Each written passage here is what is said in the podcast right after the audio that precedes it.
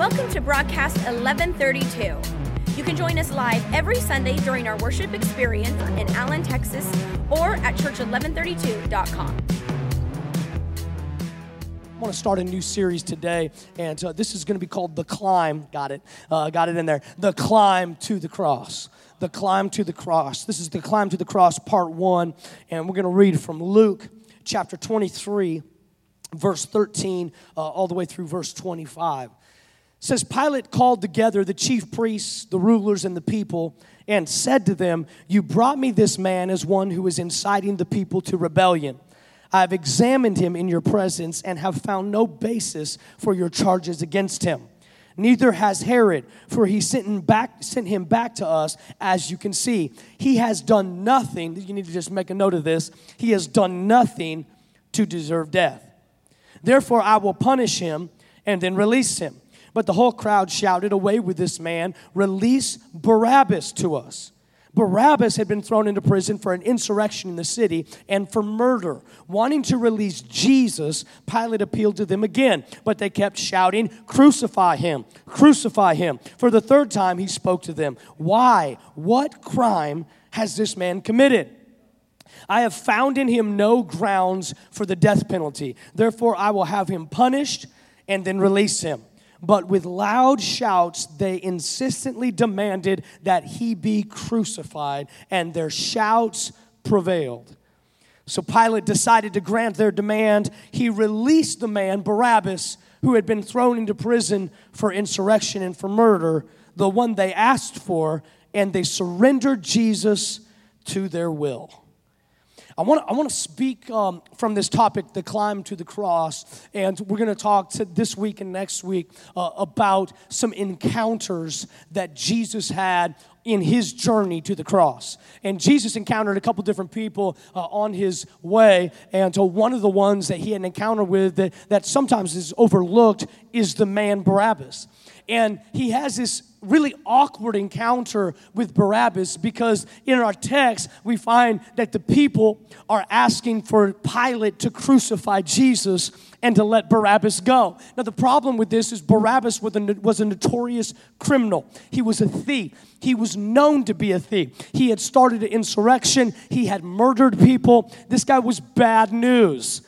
And so the awkward moment and the tension is that here's Jesus innocent and Barabbas guilty, and the people are saying, kill the innocent man, release the guilty man. This, this just like confuses me because Barabbas did everything to be killed and lived, and Jesus did everything to live but was killed. And we see this parallel in this battle that's going through Pilate's mind and Herod's mind as they're the rulers of that time, and they trade off between each other because neither of them wants to take the blame. And Pilate's wife says, I had a dream, listen to me. And I've learned a couple things in 10 years of marriage is that you listen when they say, listen to me. And, um, any, okay, so we've got a couple, couple happily married people out there. Rest, you need to come to the marriage conference. Uh, he hadn't learned that one yet. It, his wife says, You need to listen to me. Don't have anything to do with this man. He has done nothing wrong. But Pilate, because he was afraid of the people, was in a difficult situation. And because he was in this difficult situation, he began to listen. And we heard this in the last verse of the text. He began to listen to the shouts of the people until the point where the shouts of the people prevailed uh, I, Jamie and I, we have this kind of this running, um, I don't know if it's a joke or if she's just making fun of me, but um, I think that I recognize people all the time. So we'll be in airports and I'm like, there's that one guy from that one show. She's like, what show? I don't know, but that's that guy. What guy? I don't know, but that's him. You know, I think I recognize him. And um, there have been sometimes I have been right there have been a lot of times that I've been wrong. And uh, I, I see, I see uh, Seattle Seahawks everywhere. I'm like, I'm like, I'm like, there he is. There he is. Russell Wilson is right. Okay, that wasn't, that wasn't him. I, I just like, I kind of get caught up in it. And um, I thought I saw Ezekiel Elliott the other day because, you know, he was busy dancing on St. Patty's Day and got into a little bit of trouble. We're praying for him. And um, so I was down in that area and I thought I saw him. And so I'm like, oh, it's Ezekiel Elliott. And um, so Jamie, now she knows not even to entertain it. She just kept on doing what she was doing until I recognized it wasn't him. But there was one time I was right. And so we got on a plane and uh, we sat down and I said, I don't know if you saw this or not, but BJ Novak is sitting right there. And uh, he's the, one of the writers and producers for The Office TV show and um, he's the intern if, if you watched it. And and i'm like that's bj novak. And she's like dustin here we go again. I'm like no i'm telling you that's him right there. And uh, she's like okay. So the whole flight i'm like looking at him i'm googling pictures. I'm like i got it. I know i'm right this time. So we got off the plane i hurried up to him and i'm like hey you're bj novak right? And he's like yes. I'm like all right. All right. Yes. Yes I got it. He's looking at me awkwardly. I grab him, pull him into a hug. I'm like, Jamie, hey, take a picture. Take a picture. I don't even care about BJ Novak. I just wanted this so she knew I was right. I'm like, I'm gonna hang this up on my bed. He's like, you remember that one time? I was right. I was right. BJ Novak's feeling like the superstar. He's like, oh my, uh, uh, this guy really is into me. I'm like, no, I just proved my wife wrong. But I recognized something uh, in, in, in his looks, the way I'd, because I'd seen something. When I saw him, I recognized something that made a correlation. And when I was reading this text, I was reading it over and over again, like a lot of times I do when I'm preparing a message, and I recognized something in Barabbas. He seemed familiar. I, I, I began to look at him, I began to study him, and I started thinking, wait, this guy that no one knows, I know. This man that we don't hear about very often, I know this guy. And so I started looking at his life and I started looking up every reference in the scripture where it ever talks about Barabbas. And I started looking at him and I started looking at what was stacked against him. And then I started looking at what he got away with. And I started looking at it deeper and deeper. And I started looking at his name and what his name meant. And every time I looked deeper into who he was, I recognized something in him that was in me. So Jesus is on his way to be tried, and we know that he would eventually go to the cross. Verse 15 says, Neither has Herod found anything in him, for he sent him back to us. As you can see, he has done nothing to deserve death. So I look at Jesus and I don't find anything that's very similar. He, fi- he has no fault, he has no sin, he is not messed up, he has not made mistakes. And Pilate is trying him, and he says, We have found no fault in him. But then there's Barabbas, who has caused all kinds of issues, has messed up, has stolen, has killed people, and has now, he's in bondage.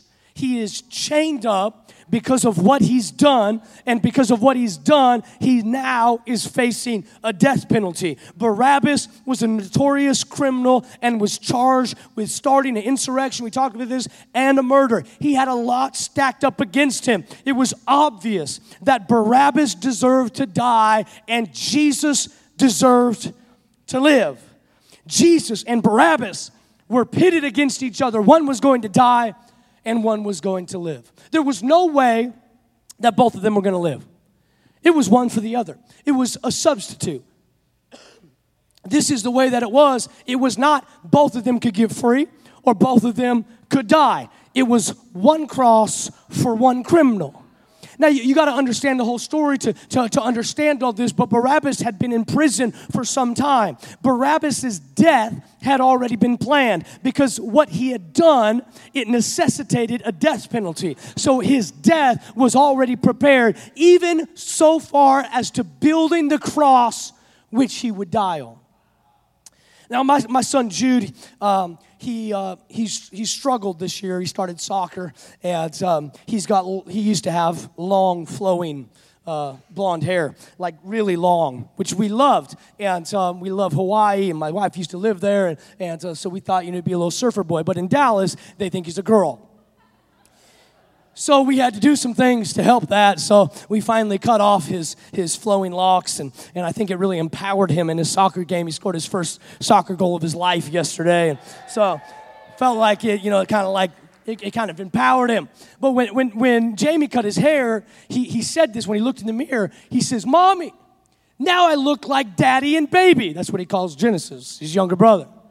He recognized something in himself that was in us.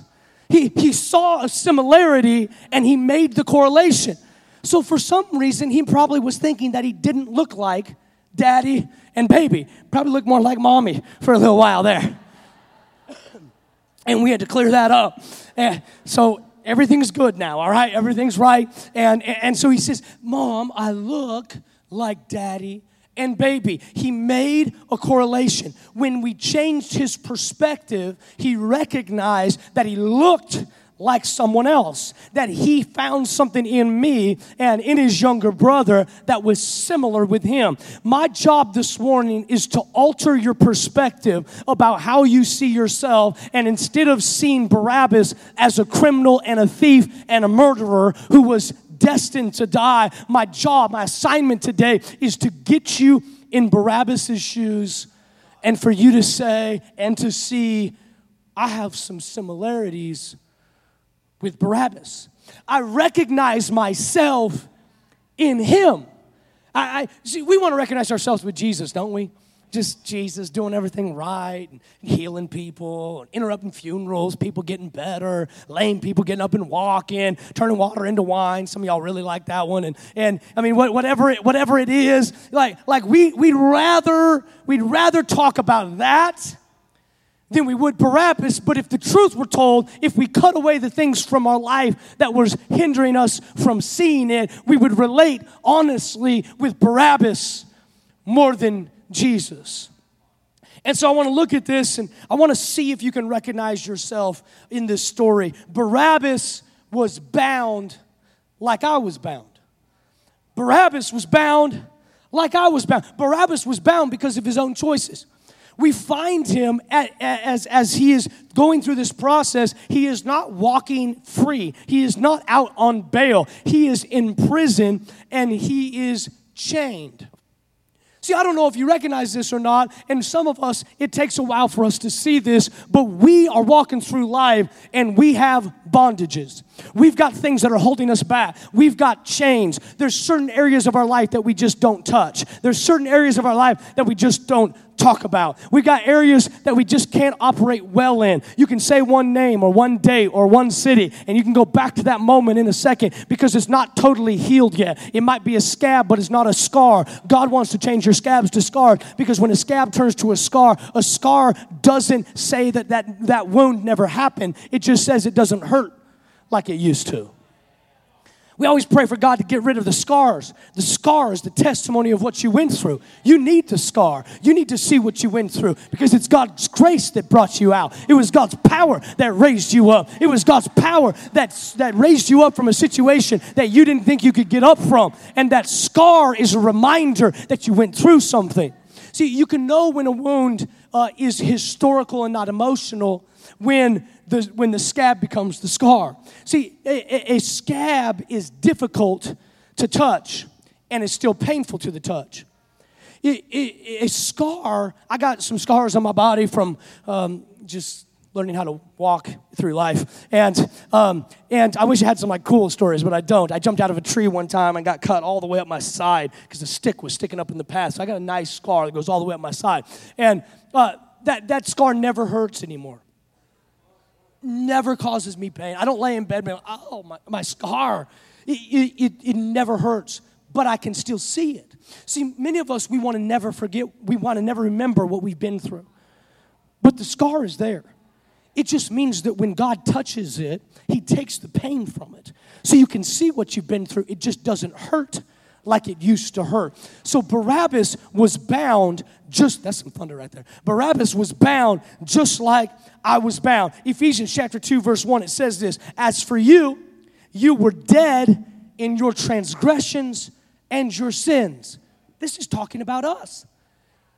Paul says in those letters to, to, the church at Ephesus, he says, You were dead in your transgressions and in your sins. We were bound just like Barabbas were bound. Cha- the, the chains of Barabbas you could see, and our chains you can't see. The, the bondage of Barabbas was obvious and ours is not so obvious, but it doesn't make it less real. Whether we want to admit it or not, there are areas where we are not free. And Barabbas was imprisoned by his own choices. And you and I, we sit here today, and the choices that we have made have brought us into some sort of prison or some sort of bondage. And I just got good news for you is that God is not satisfied with you staying in captivity. God is not satisfied with your emotional wounds, stained wounds. He wants to bring you to a place of healing, and it's possible. I don't know who this is for, but I need you to know it's possible. Some of you even said with your own mouth, I'll never heal from that. I'll never recover from that. That's a lie from the pit of hell. You will recover. You will heal. You will be all right. You'll make it through. You'll make it through because God's invested in you. And when you make it through, it's a testimony of His power, not your power. The Bible says, in your weakness, He is made strong, not in your strength, not in your perfection. It is in the weak moment that God has made strength. Barabbas was bound like I was bound, and Barabbas, because of his choices, he deserved what I deserved. Barabbas was going to die for the things that he had done. Barabbas was going to die. And I know you and I, we look at our lives and, and we say, well, I don't know if I've done anything that deserves death.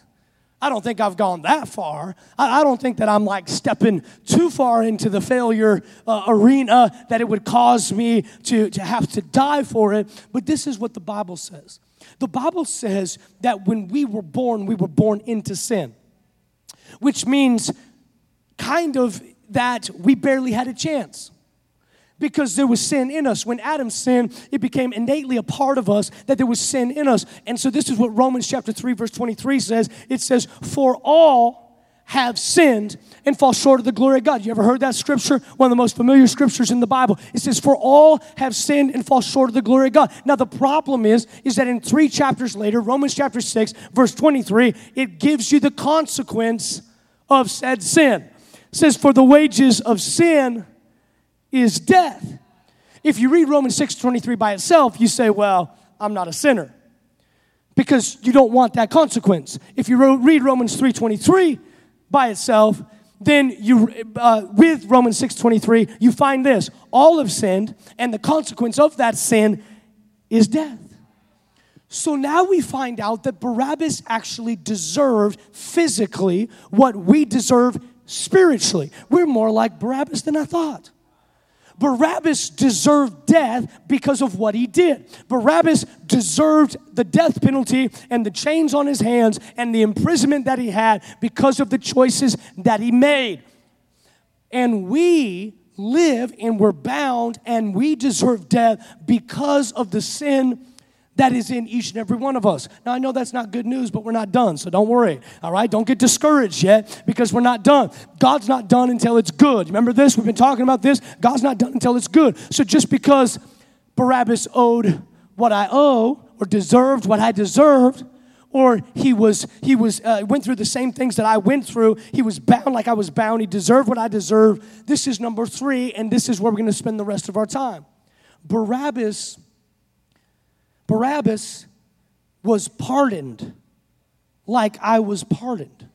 Barabbas was pardoned like I was pardoned. Second Corinthians chapter 5 verse 21 it says God made him who had no sin, Jesus, to be sin for us, so that in him we might become the righteousness of God. Now this is good news for you and for me. This is simple.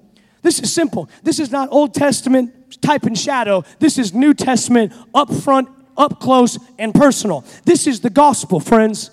These next couple weeks, it's going to be really simple, but this is the gospel, the glorious gospel of Jesus Christ that we can never get away from, that we can never water down, that we can never that we can never push to the side as if we've already understood it. You know, every time I study the gospel, I find something else out.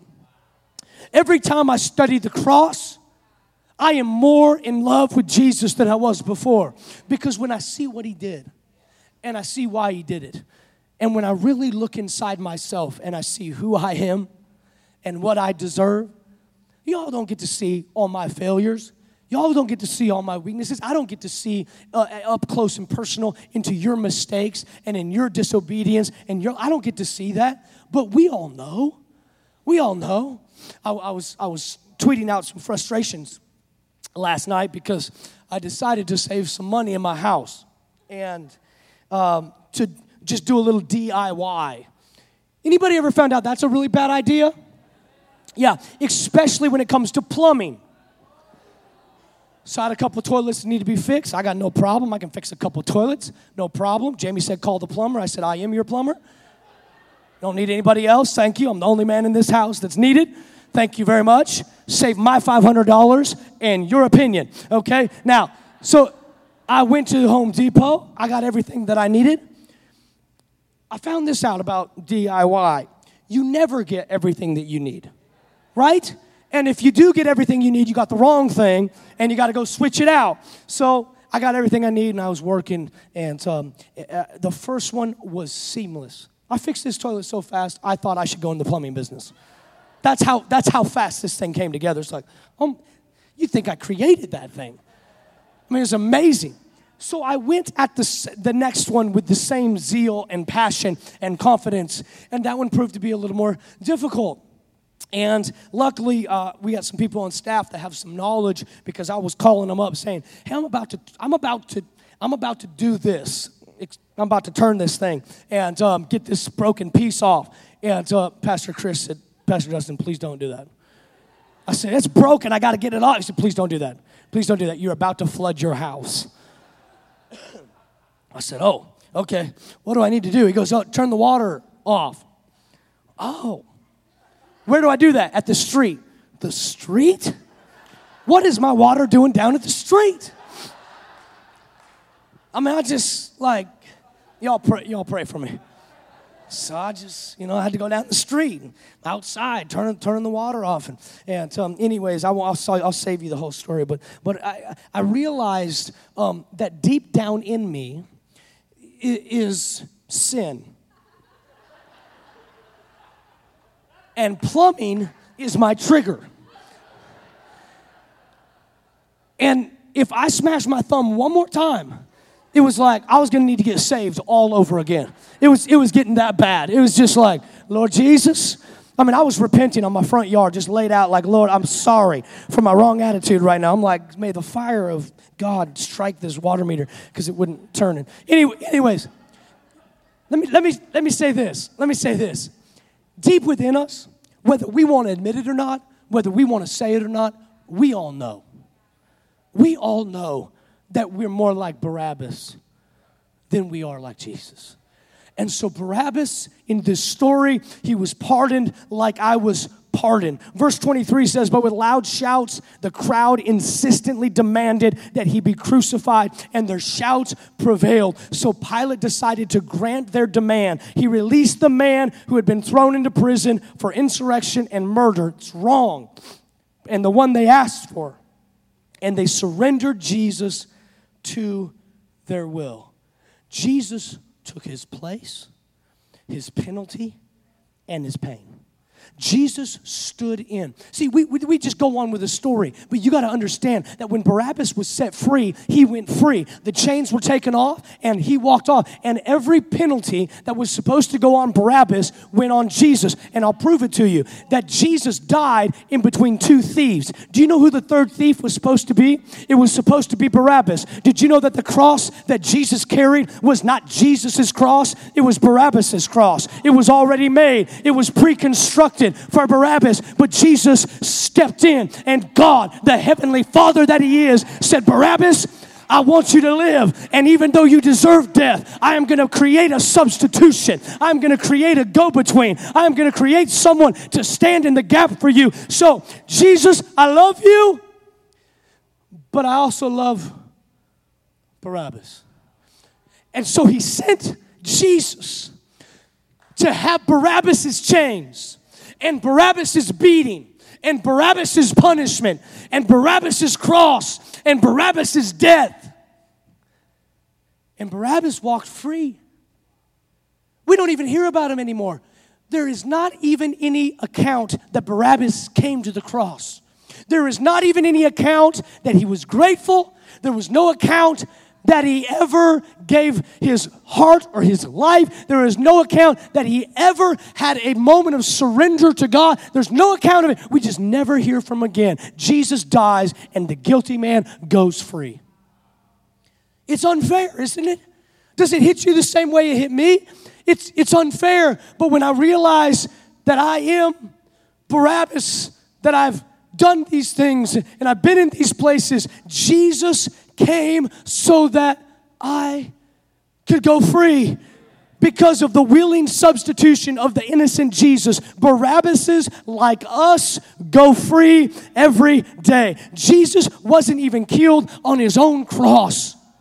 He took Barabbas's punishment, his pain on himself. And friend, if you haven't drawn the conclusion yet, I'm going to tell you this is this is what Jesus did for me and for you. So this is the wild thing is that he died for everything that you did and everything you will do. He took on himself. That's the power of the cross. Sometimes we lose its value, we lose its power, but that is the power of the cross of Jesus is that he saw what we would do and he said, "I'll take your place. You deserve to die and you deserve to die and you deserve to die and you're in prison and you're bound up." But the Father so loved the world that he gave his only begotten Son. He, he gave him willingly so that Barabbas could go free. It's one thing if it was me and you. I mean, in church on Sunday morning, first service. I mean, it's raining outside. Some of y'all just stayed and watched it online. I see you. You're not going to melt. You're all right. And we feel like if we're Barabbas, like I get it. But it's like us. We're worshiping. We're so grateful. We're so grateful for the cross. And this is the power of God's love. Is that he said, I will have Jesus take Barabbas' place, even if Barabbas would never change his ways. And even if he never changed his ways, his punishment was still removed. His shame was still removed. His consequence was still removed. Jesus made it possible for Barabbas to walk free. And that's what he does for me and for you. That is the power of the cross. And this is the wild thing is that in Romans chapter 5, verse 6 through 8, it's a familiar passage, but you'll love it. It says, You see, at just the right time, I love that. God knows just the right time. While we were still powerless, while we were Barabbas, Christ died for the ungodly. Very rarely will anyone die for a righteous person. Though for a good person, someone might possibly dare to die. But God demonstrates his own love for us in this while we were still Barabbas, Christ died for us. Let me tell you something about the cross. When they nailed Jesus on that cross, they nailed everything that would ever condemn you. Everything that comes in your mind that makes you unfaithful. Everything that comes in your mind that makes you disqualified. Everything in your mind that almost kept you from church today. That was nailed on that cross over 2,000 years ago. That was the things that were put on his hands and the whipping that he took on his back. That was the pain that he endured because in his eyes, he saw us. He saw you and he saw your kids. He saw your future kids. He saw your legacy. He saw future generations. And God said, I love my son son.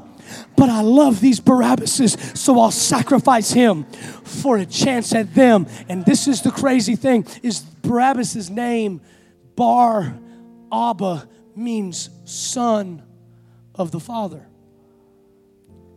Barabbas means son of the Father. So you have the Heavenly Father sending his son. And Jesus was a son of the Father. And then you have Barabbas, who was a natural son, but he was a son of the Father. You have a first Adam and you have a last Adam. You, you have a heavenly son and you have a natural son. And the heavenly son had to die so that the natural son could have a chance. And you and I are the natural son.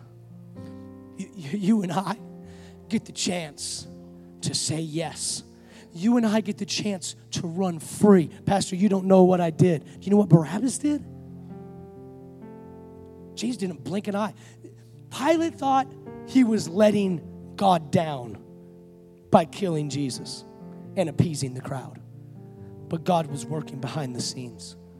And Pilate had to listen. He had to listen to make sure that Jesus was the substitute. And Barabbas went free because when Barabbas went free, it was the sign for me and for you that we had the opportunity and the possibility to go free ourselves. So the Father treated Jesus like Barabbas so he could treat Barabbas like Jesus. I hope you got that. So the Father treated Jesus like Barabbas so he could treat Barabbas like Jesus. So he punished Jesus so that he could love us. Do you know the Bible says that nothing can separate you from the love of God? Oh, you thought that waking up late and being mad that you even woke up this morning could separate. No, no, that can't separate you. You thought what you did this weekend could se- no, that can't separate you. Nothing, no thing can separate you from the love of God that is in Christ Jesus. As we are ramping up to Easter, this is the most glorious news is that whatever I've been through and whatever I've done, he has made provision for me. And when he hung there on the cross, that has so much more meaning now because that wasn't Jesus's cross. It was mine. And it was yours. It was made in relation to the sin of Barabbas, not in relation to the sin of Jesus. So when they put Jesus on Barabbas' cross, it was on Barabbas' consequence. And so when the cross fell in the ground, Jesus was on. His blood poured over Barabbas' consequence. And Jesus' blood pours over your consequence. It pours over your past, it pours over your mistakes, and everything that you've walked through. Excuse me. He didn't just take his death penalty, and this is where we're going to close. Jesus didn't take just Barabbas' death penalty, a life for a life. He also took his chains. And this is where we're going to close right here.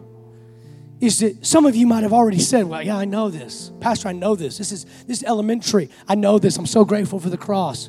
But my question would be, are you still sitting in prison cells and still walking with chains?